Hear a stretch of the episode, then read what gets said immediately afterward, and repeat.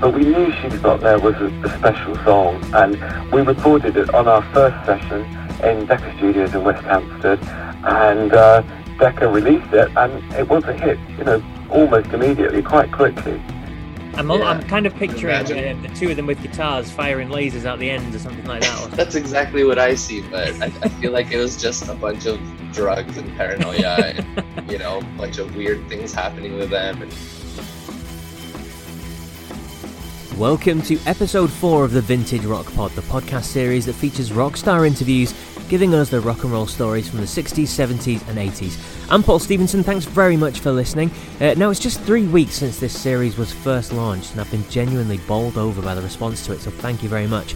Uh, culminating in a full page article in the Scottish national newspaper, The Daily Record, a lovely big headline of Shed Zeppelin, a picture of my ugly mug underneath. Now, that's because I record these podcasts and the interviews, and if you've seen the videos on YouTube, you'll have seen yourself in my shed. But it's not just a shed, during lockdown, I turned it into a pub, a vintage rock themed pub. So, yeah, a lot of the papers are picking up on this, and I'm getting a nice bit of coverage for it, which is nice, of course. Right, on to matters at hand, and this week's episode of the Vintage Rock Pod has a strong 60s flavour to it. Coming up, I've got a great interview with American author Stephen Tow. He's written a book about the rise of rock music scene in London in the 60s. Now, you can imagine some of the names that we speak about. He interviewed so many people for this book as well, so he's got a lot to say. We'll also be catching up with our good friend Maudie from Los Angeles as well. And a little heads up, there's no quiz this week. It's a packed show, so don't have time to squeeze it in. But it'll be back, I'm sure, on future pods. Right, let's kick off with our rockstar chat, and it's with another Rock and Roll Hall of Famer. Our third in four weeks. We've had a drummer on episode one in Kenny Jones. Uh, John Illsley from Dire Straits was on episode two. He's a bass player, of course. And the brilliant Bruce Watson, guitarist from Big Country, was episode three. So it's high time I completed the band and brought you a frontman, a vocalist. Now, this guy was part of a band that's still going strong today. They have a load of tour dates that they'll hopefully be able to fulfill in 2021. And as you'll hear from the interview, they're also back in the studio working on new material too. But it's an unusual rock and roll tale, this one. They came up in the early rise of the rock bands and were front and centre of the British invasion of America. They had three huge singles over there. They released a seminal album which Rolling Stone ranked in the top 100 albums of all time. And as I've said, they've been inducted into the Rock and Roll Hall of Fame. Their music is much loved and has been covered by diverse acts such as uh, Dusty Springfield and Santana to the Foo Fighters and Eminem. But as you'll hear, their big success came after they split up. So a big welcome to the Vintage Rock Pod lead singer of the band The Zombies, Mr. Colin Blunstone. Well, thank you, Paul. That was that was brilliant. Thank you so much. No worries at all. It's, it's absolute pleasure to chat with you. Now, I mentioned that uh, you're a member of the Rock and Roll Hall of Fame. It's, it sounds like a fantastic place for me to start. But this came over 50 years after you your hits were released, all your big singles. Now, obviously, you've toured and you've recorded much more recently than that. But how did it make you feel to still be recognised and lauded after such a long time? Well, I mean, it's absolutely brilliant. But uh, that we did get that recognition. It's um, a wonderful honour uh, to be to be inducted alongside so many other fantastic acts. And of course, the actual induction ceremony, it was in um, the Barclay Arena in, in New Jersey in, in America. Um, it's it's home to a, a, basketball team out there, and it houses about seventeen to nineteen thousand people. It was a it was a wonderful evening. It was on on TV. It was on uh, TV out there, and I think there were seven acts that were inducted at the same time as us, and we played. Uh, and of course, there were the good and the great of the music business mm-hmm. sitting right in front of us, and then 17 or 18,000 people behind them. So it was quite an occasion. It was very exciting. I can imagine as well, especially being inducted by Susanna Hoffs, who's, who's just wonderful herself, isn't she? She's absolutely brilliant, and she spoke so well. She's just an absolute natural. Um, she was so eloquent and uh, in, in part um, amusing when she wanted to be amusing and very knowledgeable as well. We were absolutely thrilled that she gave the uh, the speech at our induction. And something which would have made um, many boys from the 80s proud was the fact that she said your voice is very sexy. well, she did. it took me a bit by surprise that. I, I, looked at her a clip of the of the ceremony, and when she said that, they, the camera went on to me, and you could see I'd really sort of jolted because I wasn't expecting that.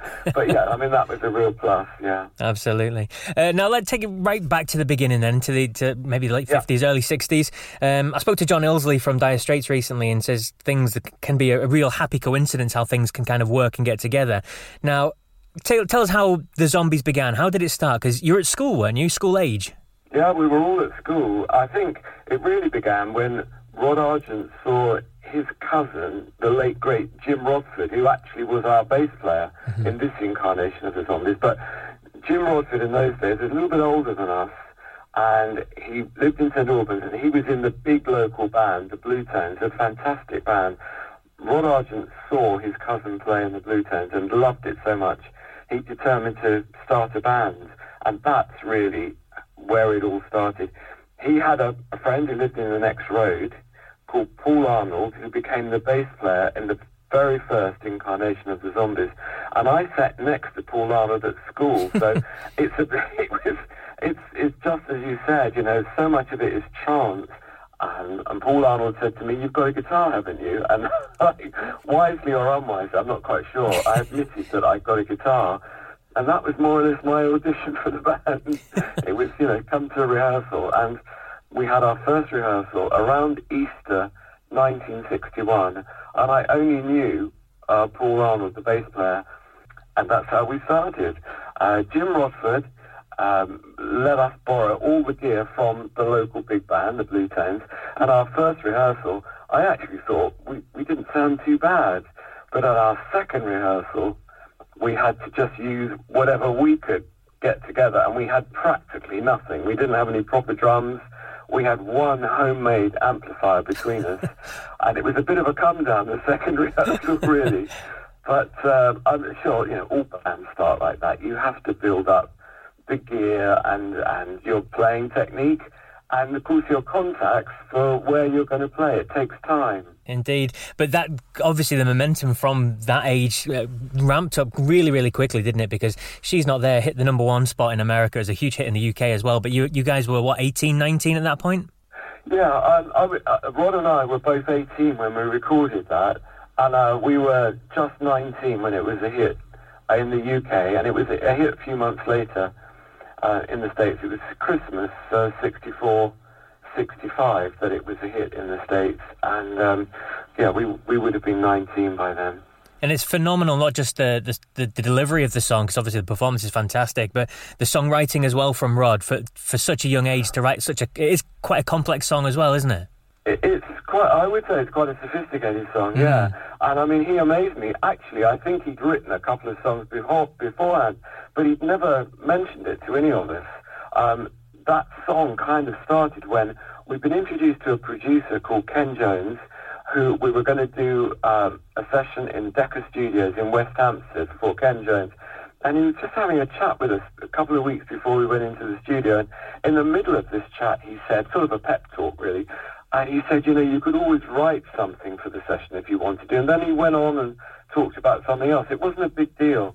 And, and I, I kind of overlooked that. But Rod Argent and Chris White went away and they both wrote songs. I think it was probably Chris's first song and it was Rod's second or third song, I think. And I was amazed when they came back a few days later and they got these songs. And I think we all knew that, especially She's Not There, although Chris's song, uh, You Make Me Feel Good, went on mm-hmm. the B side of the Zombies version of She's Not There. They, they were both good songs.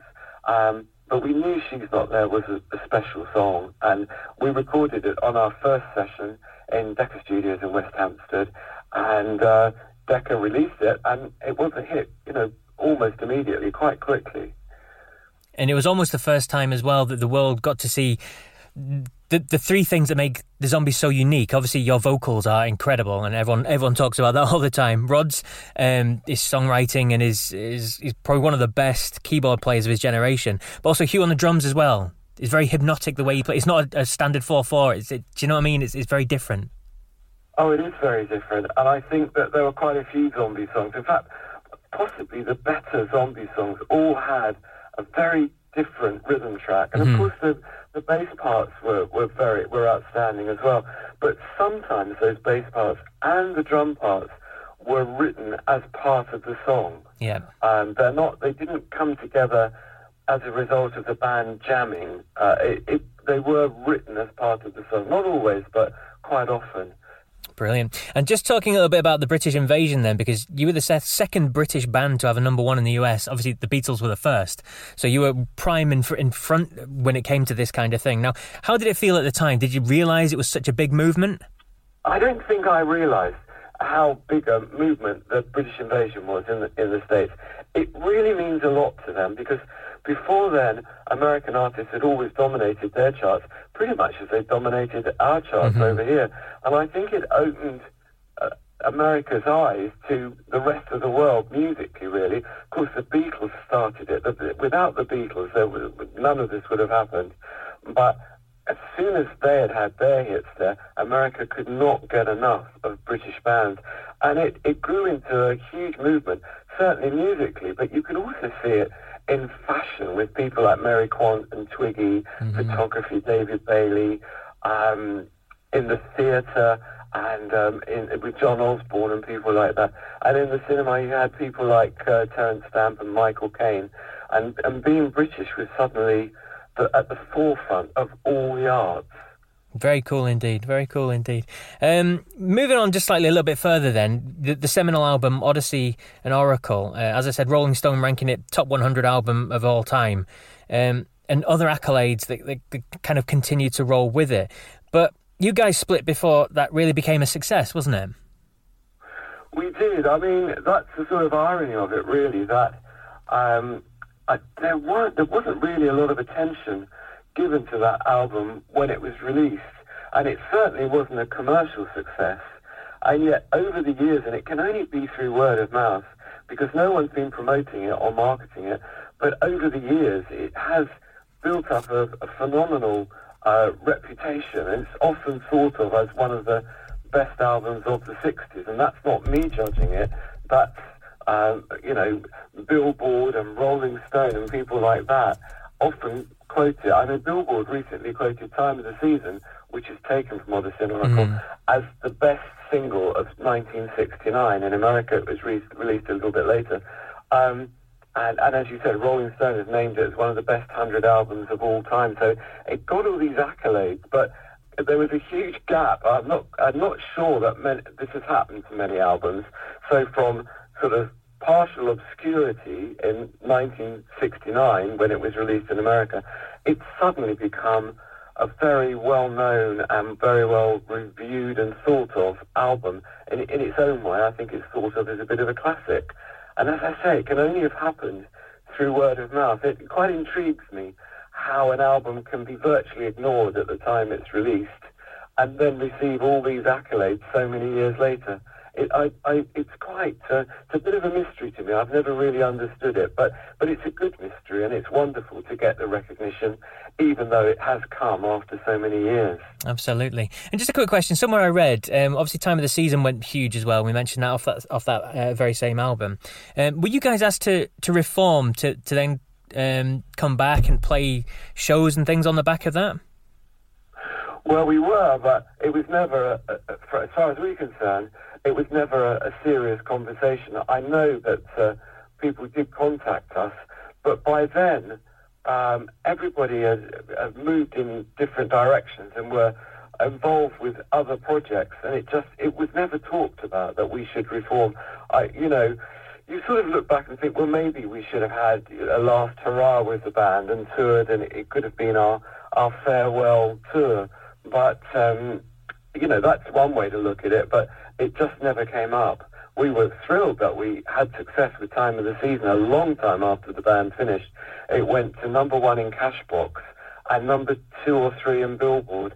And um, so that was that was a wonderful thing to happen. But even then, Odyssey and Oracle as an album was never really a hit. I think it got into the Billboard charts for one week at about 98.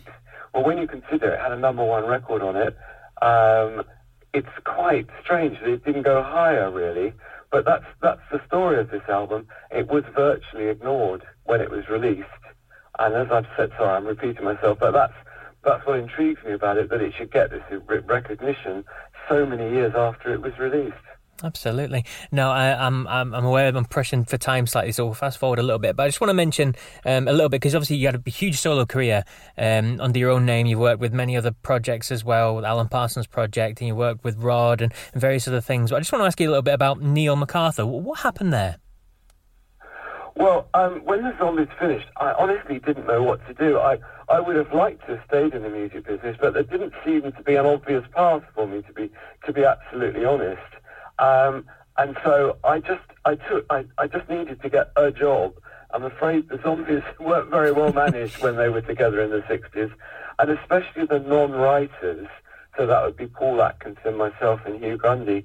We were left very with very low funds at the end of the band and I had to get a job.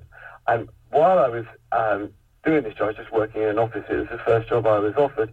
Um, time of the season became a big hit in the States, and because of that, people started contacting me to record that they hadn't done that at the end of the Zombies, but suddenly they were contacting me. And a particular producer called Mike Hurst, he'd had a lot of success with the early Cat Stevens records and, and some other things as well. He was a very successful producer contacted me and eventually we talked about doing some tracks and he came up with the idea of just changing my name and Neil MacArthur came from I know not where. Uh, was, I don't think there was any deep meaning behind it. It was just a name. And he also suggested re-recording She's Not There, which yeah. is a kind of a strange uh, route to take. But at the time, I wasn't even sure that I was going to get back into the music business. This was just almost like auditioning again, really. I was going, after a day's work in the office, I was going to Olympic Studios in Barnes and literally just putting vocals on some tracks. And then when they were released, they came out under the name of Neil MacArthur. And the first one, the She's Not There track, was a, you know, a top 30 hit mm-hmm. in the UK. And it, I think it could have done something in America, but unluckily, another band had re-recorded She's Not There in America. They were called The Road. And they'd had quite a lot of success with that track, and they just beat us to it. They were a few weeks before us. I think otherwise it could have been successful in America. So I had um, three singles released under the name of Neil MacArthur. And then I was literally talking to Chris White, who was driving me home from a party, because we were still mates. And um, he said, you know, why don't you come and record with Rod and I? So it'd be Rod Argent and Chris White from the Zombies uh, producing me as a solo artist under my own name. And, and that's what happened. We went to CBS Records and released my first solo album, which was called One Year. And from that, there was a track written by Denny Laine called Say You Don't Mind that mm-hmm. was released, and it was quite a big hit. Yep. And so I was off and running again as a solo artist. I, I wasn't sure that I would ever get that opportunity, but just, uh, you know, through the way things panned out, suddenly the door opened and I was a solo artist with a hit record.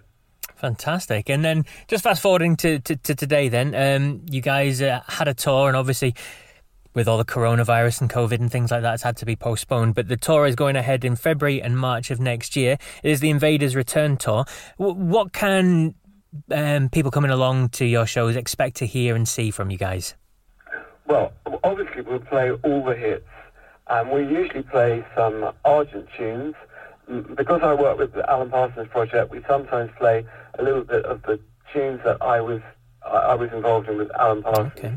But perhaps most importantly, we'll be playing completely new songs from the new album that we're recording at the moment. So I think there'll be something there for everyone. You know, there'll be well-established hit songs that everyone will know, and there'll be some new songs brand new songs, and from what I've heard so far, they're absolutely fabulous songs. So it would be a thrill to play these new songs for the first time on tour. Absolutely, and that's the exciting point. You're recording some new songs, and, and you were just mentioning before we started recording there, where you're recording them. We're recording them in Rod Argent's studio. He's just built a studio in an outbuilding that's uh, attached to his house. So we're the we're the first ones into his new studio, and um, uh, of course, that's very exciting that there is a new facility there at which we can use. But I, I think, you know, for the zombies, the really exciting thing is always to write and record new material. Yep. That's what gives us our energy and, and uh, our enthusiasm to to always be working towards the next album. And I think there are very few bands from the 60s left now who are writing and recording new material. So again, it gives us a sort of a, a privileged place, place really because we are one of the few bands left from that era that are doing that. Absolutely. And if you want to see the Zombies live with Colin's wonderful vocals, then the tour starts on February the 11th in Harpenden. Uh, it moves along to Fletching. You've got a couple of dates there. Then Milton Keynes up to Glasgow as well, as well on February the 18th. Uh, down to Gateshead. You've got New Brighton, Holmfirth, Bury St Edmunds, Bristol, Exmouth. Um, and then you're into Wales with a place that I can't even pronounce, to be honest with you. Uh, back to London in March. And then you've got Wimborne Minster. Uh, you're in Taunton. And uh, yeah, that's, that's the UK dates. And then you head off over to, to Norway and things like that as well, don't you? That's right. Then we'll start the uh, the, uh, the foreign part of the tour, and I think with the zombies, we do spend a lot of our time touring abroad, which is great because we get a chance to see the world. Yes. And uh, what more can you ask than sort of playing the music you love, touring with your mates, and um, seeing the world as you go along? It's it's a wonderful life. It sounds fantastic. So if you want tickets for that, they're available at thezombiesmusic.com forward slash live. And just when I was surfing around on your website as well, I noticed that you've got some uh, zombie uh, face masks. We have, yes. I, I, to my knowledge, we've got two separate ones. One is featuring the artwork from Odyssey and Oracle, the mm-hmm. album we've been talking about. Yeah. So it's a face mask featuring that. And another one has got a, a Zombies logo. It's a black one with a, a white logo on top of it. So if anyone wants them, if you go to the Zombies website, I think you'll be directed to where you can get them from. Yeah, they're just on there on your website there. It's perfect. Excellent. Thank you very much for talking to me, Colin. It's been an absolute pleasure, and we look forward to hearing the new music too. Absolutely. Thanks, Paul. I've really enjoyed it. Thanks so much. Such a gent. Colin Blunstone of the Zombies. Definitely keep an eye on their social media and the website and things like that for the news on the tour, especially with all the restrictions and everything we've got in place. And as face masks seem to be here to stay, it's worth looking at those stylish ones too. Definitely make you stand out from those uh, clinical white and blue disposable doctor looking ones that everyone's trotting about in. Now, if you're not fully aware of their work or the Zombies back catalogue, now it's that point of the episode where I attempt to point you in the right direction to get you going and give you the vintage rock pod top 5 zombie songs. We start with a story of someone writing to their partner in prison waiting for their release. From the much heralded Odyssey and Oracle album, at number 5, it's Care of Cell 44. At 4, it's the song that rose from the ashes of the band as Odyssey and Oracle went big after the band disbanded. Came back into the UK mainstream a few years ago as well when it appeared on the TV adverts for Bulmers. Number 4 is Time of the Season. Third on my list is actually a B-side, flip side to the single Going Out of My Head from 1967. It's the upbeat, positively raucous She Does Everything for Me. At 2, it's a track that's just 98 seconds long, but manages to pack so much into that time. It's cool, it's moody and unashamedly 60s. It features a keyboard solo, a guitar solo, and three quick whipped verses as well, with Colin's vocals doing acrobatics at times. From the first album, Begin Here, at number 2, it's What More Can I Do? And at number one, we go back to where it all began the band's first single released in 1964, one of the first songs Rod Argent ever wrote. It still sounds brilliant today. The best song from the Zombies, according to the Vintage Rock Pod, is She's Not There. And of course, give Odyssey and Oracle, the much heralded album, a listen to in full as well. And as always, I'd love to hear your thoughts on these choices. Let me know your top five tracks, what you think I should have had in that list. Now, I'm guessing a few people are going to be saying A Rose for Emily. Comment on the YouTube video or the post on our Facebook page too. And to find those, just search for Vintage Rock Pod. Dead easy. Anyway, let's continue with the 60s vibe and make our first trip to America on this episode for a great chat about the rise of the rock scene in London. Now, today I'm speaking to a professor and an author. It's Mr. Stephen Tow. Thanks for having me on. No problem at all, Stephen. Where, where, where are we uh, reaching you from today? Whereabouts in the world are you? I am about an hour north of Center City, Philadelphia. Philadelphia, very nice indeed. We're in the Highlands of Scotland, so slightly different. But we'll carry on. Just a little bit indeed. Um, yeah, so let's begin then. Um, London Reign Over Me, that's the reason we've got you on. But let's take us back a little bit before then, because uh, you'd written a book before that, and that was about Seattle and the grunge era. So, what was it that made you go from Seattle in the 90s to the swinging 60s of London? That's basically because, uh, as a, being a music fan, you know, the grunge thing really stuck with me because that was like my 60s. I was in my late 20s when Nirvana kind of blew up. And that was, I just didn't get the mainstream 80s. It wasn't my thing. Mm-hmm. And so when Nirvana and, you know, all those bands out of Seattle hit, I just loved that. So I wrote that. Yeah, I wrote that book, and that came out in 2011. And uh, for this book, um, it's going back to my my roots. I mean, again with the 80s. I mean, I was in college in the early first half of the 80s, and that's when MTV hit. And so all of my friends were talking about the cool new Madonna video or the Michael Jackson video or the ZZ Top video. And aren't all the girls really cute in that ZZ Top video? And I'm like, yeah, but the song sucks, you know? and um, so that's when I discovered the 60s. That's when I was like, you know, one of my friends' girlfriends gave me a copy of Quadrophenia and she said, you got to listen to this. And I was like, and never heard it before. I'd heard The Who, of course, but I hadn't heard the entire album of Quadrophenia, and um, and that's when I got into you know I discovered the Who and Jimi Hendrix and the Beatles, the Stones, uh, and and it just was so much more vital to me. So for this for my second book, I went back to my own roots really, and uh, went back and said, well, we looked at Seattle, let's let's look at London just as a music scene rather than writing just another book about you know a famous band. Very cool indeed. Now, London, Reign O'er Me, how England's capital built classic rock. Now, um, the 60s of London, it became, it was the swinging 60s, wasn't it? It became the centre of the musical universe and everything like that. But the roots behind that is, is very different, isn't it? Skiffle. Skiffle is, was almost like punk rock before punk rock existed. And, and I think the ideal of punk rock, which is, I guess, because I identify with that because that's where Seattle came from, um, is that just get up and do it. You don't have to be educated for, you know, uh, your entire life training on an instrument to be able to just just just do it. And um, and skiffle, you don't have to have any money really for skiffle. And kids growing up in England after World War II didn't have any money, so it was a cheap way to kind of have a lot of homemade instruments to put together a band. And everybody did it. I mean, you know, the Kinks, Led Zeppelin, the Beatles, all those people started in skiffle groups. Absolutely. Um, so, when you were researching the book and you were going about trying to get interviews and things like that, what did you focus on first? What was what did you think was the main thing that I'm gonna have to get into this first to move on to something else? Well, really, uh, you know, where where it came from, you know, and, and I kind of had an inkling, you know, of where you know the the whole the blues and especially uh, you know American blues kind of originating in the South through like Chicago and stuff. Um, but what was really fast. You know, I knew about people like John Mayall and Alexis Korner and stuff, but I didn't know this guy Chris Barber. You know, I didn't know who he was, and I found out he was still around, still playing trombone. And this was the guy that basically started it. Once I sort of stumbled upon him, and he was kind enough to talk to me a couple times, that I was like, wow, this guy really did start everything, you know, in England. I mean, he kind of brought brought over Muddy Waters, his sister Rosetta Tharpe, and Big Bill Broonzy, and all the you know, young British kids are like, wow, this is really great. What is this? And we don't hear this on the BBC Light program, you know? So it, it was it was really great. So yeah, I think it kind of started with that. Excellent. You mentioned there the BBC, and obviously, but there was the rise of pirate radio as well around this time, which certainly helped too, didn't it? It was really important. Uh, 1964, starting with Radio Caroline, and the BBC would not play that stuff. So you had to kind of, and I think that was part of the thing that was exciting for young people. You know how it is? It's like, especially when you're young, if it's not, you're not supposed to get it or hear it or smoke it, you're going to find it, right?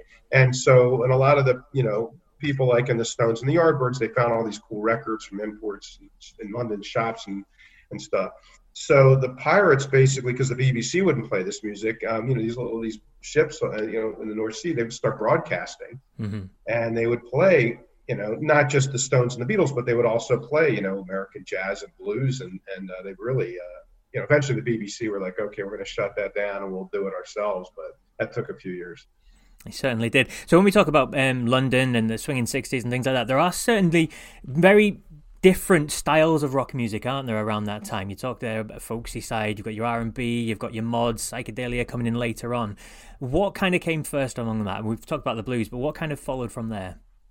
Well, that was the challenge for me because, you know, you could see like, and obviously you had the Beatles coming out of Liverpool, but in London you had the Stones and the Yardbirds and, and Manfred Mann and some of those bands, Georgie Fame, that were really delving into the blues. And and then it was like, okay, well later on, yeah, there's there's psychedelia and there's prog rock and there's folky rock and stuff. And and I'm trying to connect those two, right? And and that was a real challenge because it was, and I'm terrible at writing. Like I, I struggle with writing transitional chapters, and so so um, it's it's there's not an easy answer. It's because people took different paths to it. You know, some people like you have like a Pete Townshend who's a genius who just basically is like, you know what, I, I don't. And of course, his manager Kit Lambert exposed him to a lot of this classical stuff.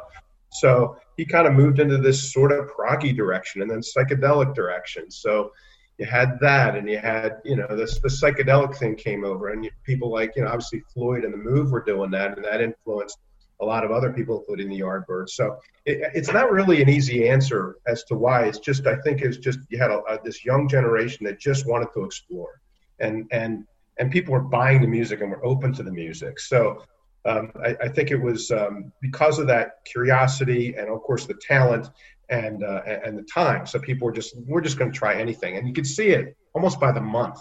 Like this rule's being broken, and this rule. Let's try this. Let's try that. And uh, and and it, it, was really it's amazing, and, and it's really kind of um, you know I read that and and and I'm like man, you know we're in 2020 in hell right now. you know, and, and, it was like it was such a refreshing time, I think, especially coming out of the war and the, and the aftermath of, the, of World War II. Absolutely. Now, as I said earlier, you, you interviewed more than 90 people for this book. Now, who did you get hold of that you spoke to that turned out to be a, million times better than you expected? Uh, probably uh, Greg Lake, the late Greg Lake from uh, King Crimson and Emerson Lake and Palmer. Um, I, I, yeah, I kind of like ELP. I'm, yeah, I'm not a huge fan, but I, I kind of like them. But um, but uh, I had no idea. He was just very, you know, you interview certain people, and they're very, they're most of them are professional, and and and you know, um, and you have different levels of, of how much they'll talk. Um, but he was so warm. I mean, he just was so passionate about, you know, and he didn't even talk so much about his own bands. More, he talked about the seeing the Beatles, you know, in 1963, and seeing uh, Jimi Hendrix at Brighton in 1967, and he opened for Jimi Hendrix, and he was just like, "What is this? These three guys? They look like clowns with the, the afros and the crazy clothes." And then he said they started playing. And we're like, "This is this is new. This has not happened before." You know, and and at that passion you know, this is sort of a little bit of an aside. I was just thinking about this. Like, you know, I teach this course on rock and roll history, right? And uh, every semester I have them listen to Johnny B. Goode by Chuck Berry, right? You've heard that a million times, right? And I think it was last semester I was like, you know, that didn't exist. Like Chuck Berry created that out of thin air. And and uh, and I think that that enthusiasm for creating art, um, you know, getting back to Greg, I mean, he just was so passionate about about that those particular times. So yeah, I'd, I'd have to pick him. Fantastic. And you mentioned there Jimi Hendrix. Now he's a fantastic place to start. Um, he came over obviously from America and much more accepted in London in the 60s than he was in his own country at that time.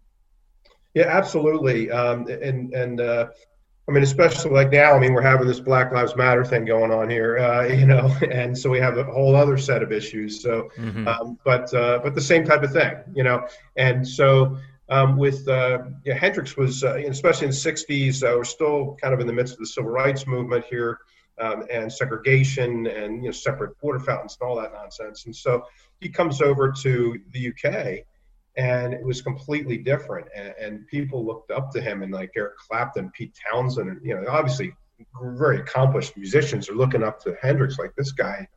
What? You know, Neil Young once described Jimi Hendrix. He said he played guitar like he was living there.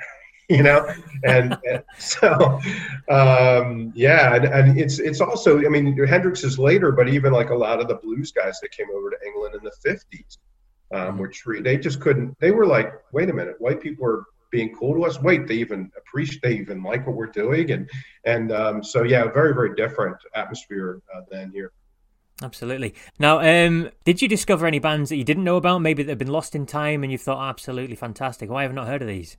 Yeah, I mean, uh, I would say a few of them. Um, the Pentangle being one. Uh, I'd never really heard of them, and I knew who some of the players were. You know, Bert Jansch in particular, but I didn't know so much about that particular band. And I was like, they were just this very unusual, um, like acoustic, uh, but but not kind of folky. Yeah, definitely folky, but also bluesy. And you kind of there were no limitations on what they would do. The drummer played with brushes you'd, you'd sit down at a Pentangle show like you'd go to the Philharmonic. You'd sit down and you would clap politely when they're done, you know, because you don't want to be, you want to hear everything, every note that they're playing. And so um, they're fantastic. And I think it was also cool that, that again, the audiences were receptive to go see the Pentangle. You might have the Pentangle and, you know, like, I don't know, Pink Floyd or Led Zeppelin on the same bill.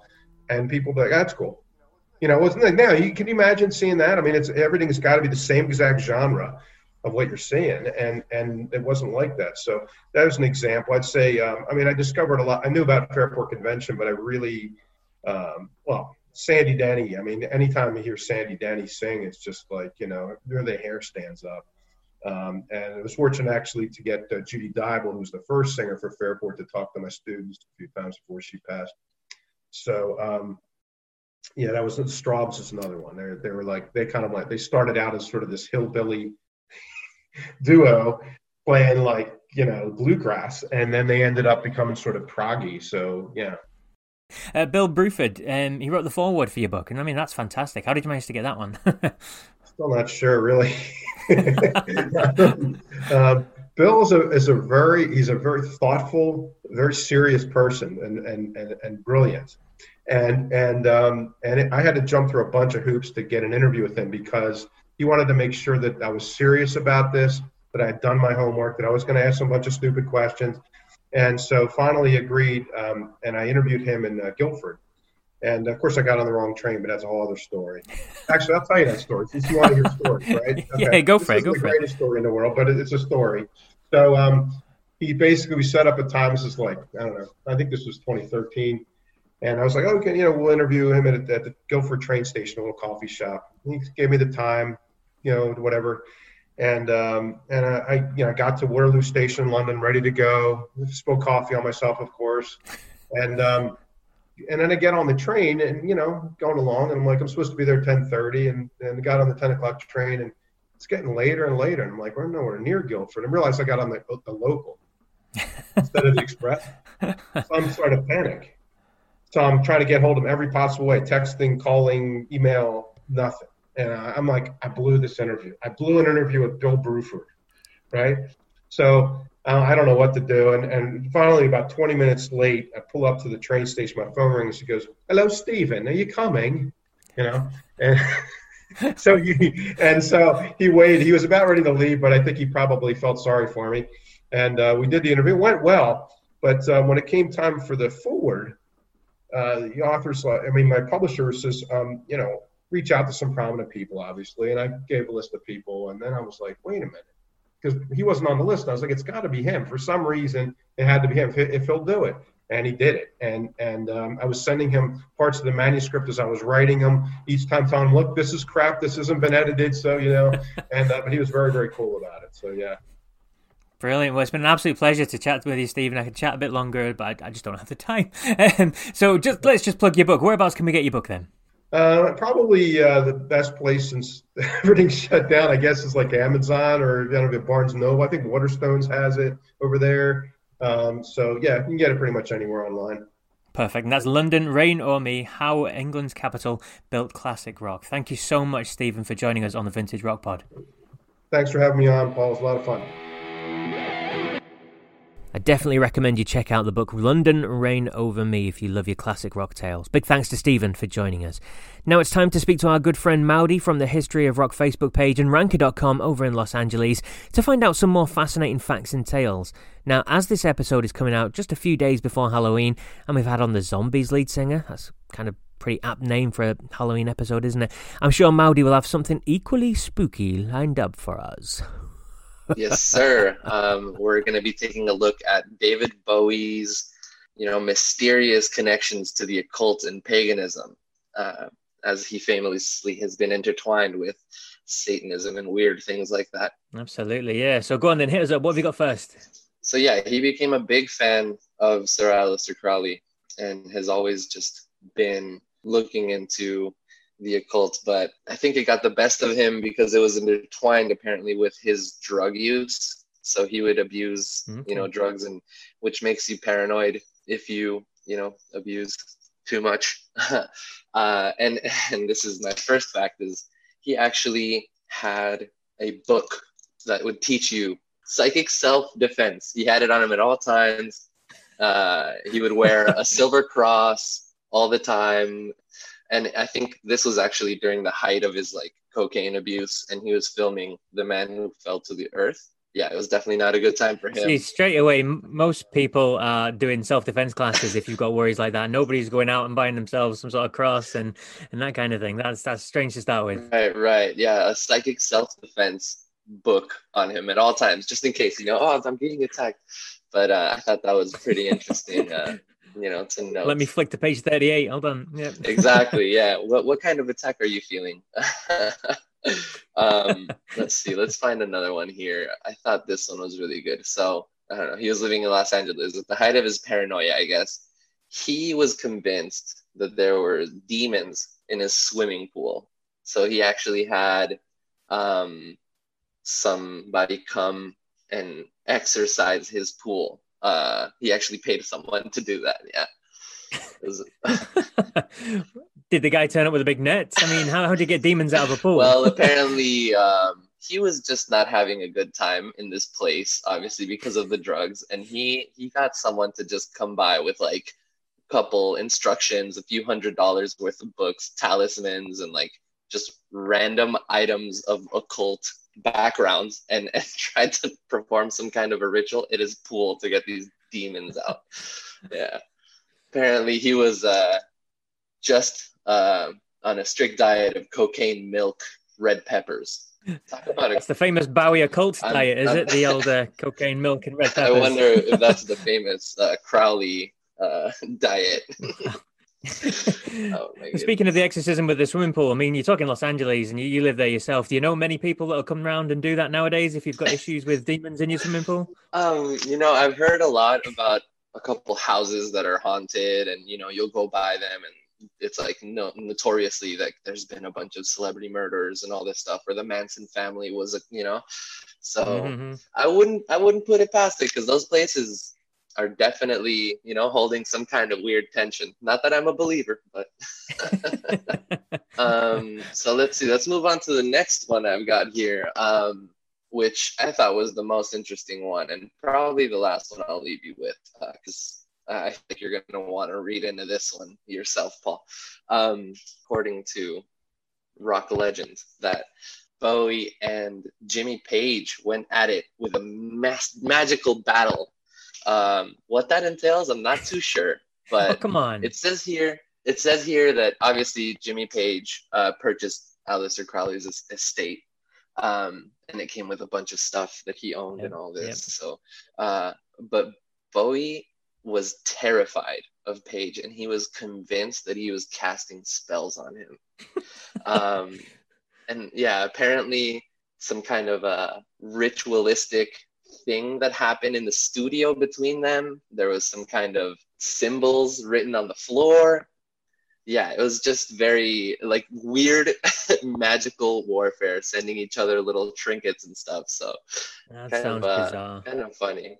I'm, yeah. I'm kind of picturing um, the two of them with guitars firing lasers out the ends or something like that, or smoke and yeah that's exactly what I see. But I, I, feel like it was just a bunch of drugs and paranoia, and you know, a bunch of weird things happening to them. And but uh, yeah, I, I, think that that one's a good one. Honestly, I would love to read into what happened in that battle. I could just imagine them both shooting yep. beams at each other.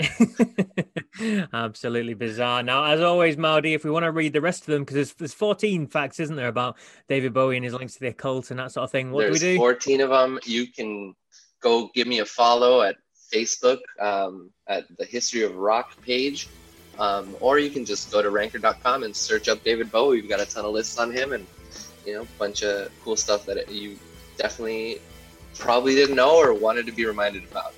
just like him having a, a, crazy battle with Jimmy Page. That's something I needed to know about. exactly. who, who, who would have ever thought? Who would have ever thought, indeed. Thank you as always, Maudie. It's an absolute pleasure, Paul. Thank you for having me.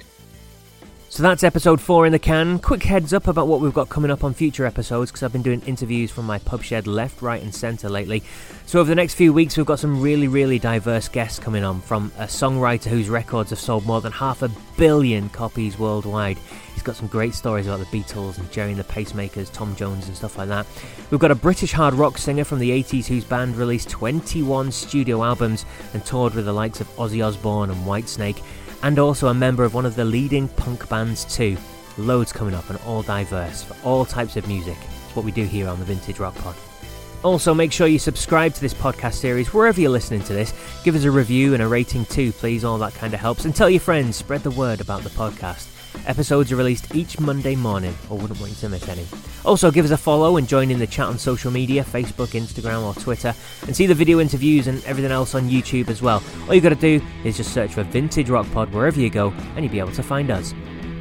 Until episode 5, then, take it easy and keep listening to your rock music. And if you come across anyone who isn't a fan, just tell them, my music is better than yours. Take care.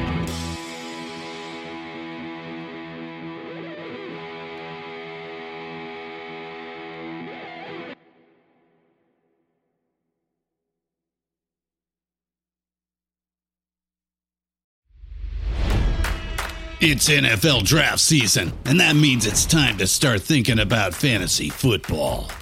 FantasyPoints.com features industry leading experts and prognosticators using proprietary hand charted data to help you score more fantasy points. FantasyPoints.com is the place to go for whatever kind of fantasy football you play. Whether you play fantasy football, daily fantasy sports, or do a little bit of everything, Fantasy Points has the meticulously researched content to guide you to victory. And why wait for the fall? Fantasy Points also covers the new spring football league, the UFL. Join the guru, John Hansen, Scott Barrett, Joe Dolan, and other massive names in the fantasy football universe with an exclusive offer. Use code Pantheon for 15% off any fantasy points package, including the all in package, with access to every article, tool, and data nugget that Fantasy Points has to offer. That's fantasypoints.com and code Pantheon for 15% off at Fantasy Points. Fantasypoints.com. Code Pantheon. Score more fantasy points.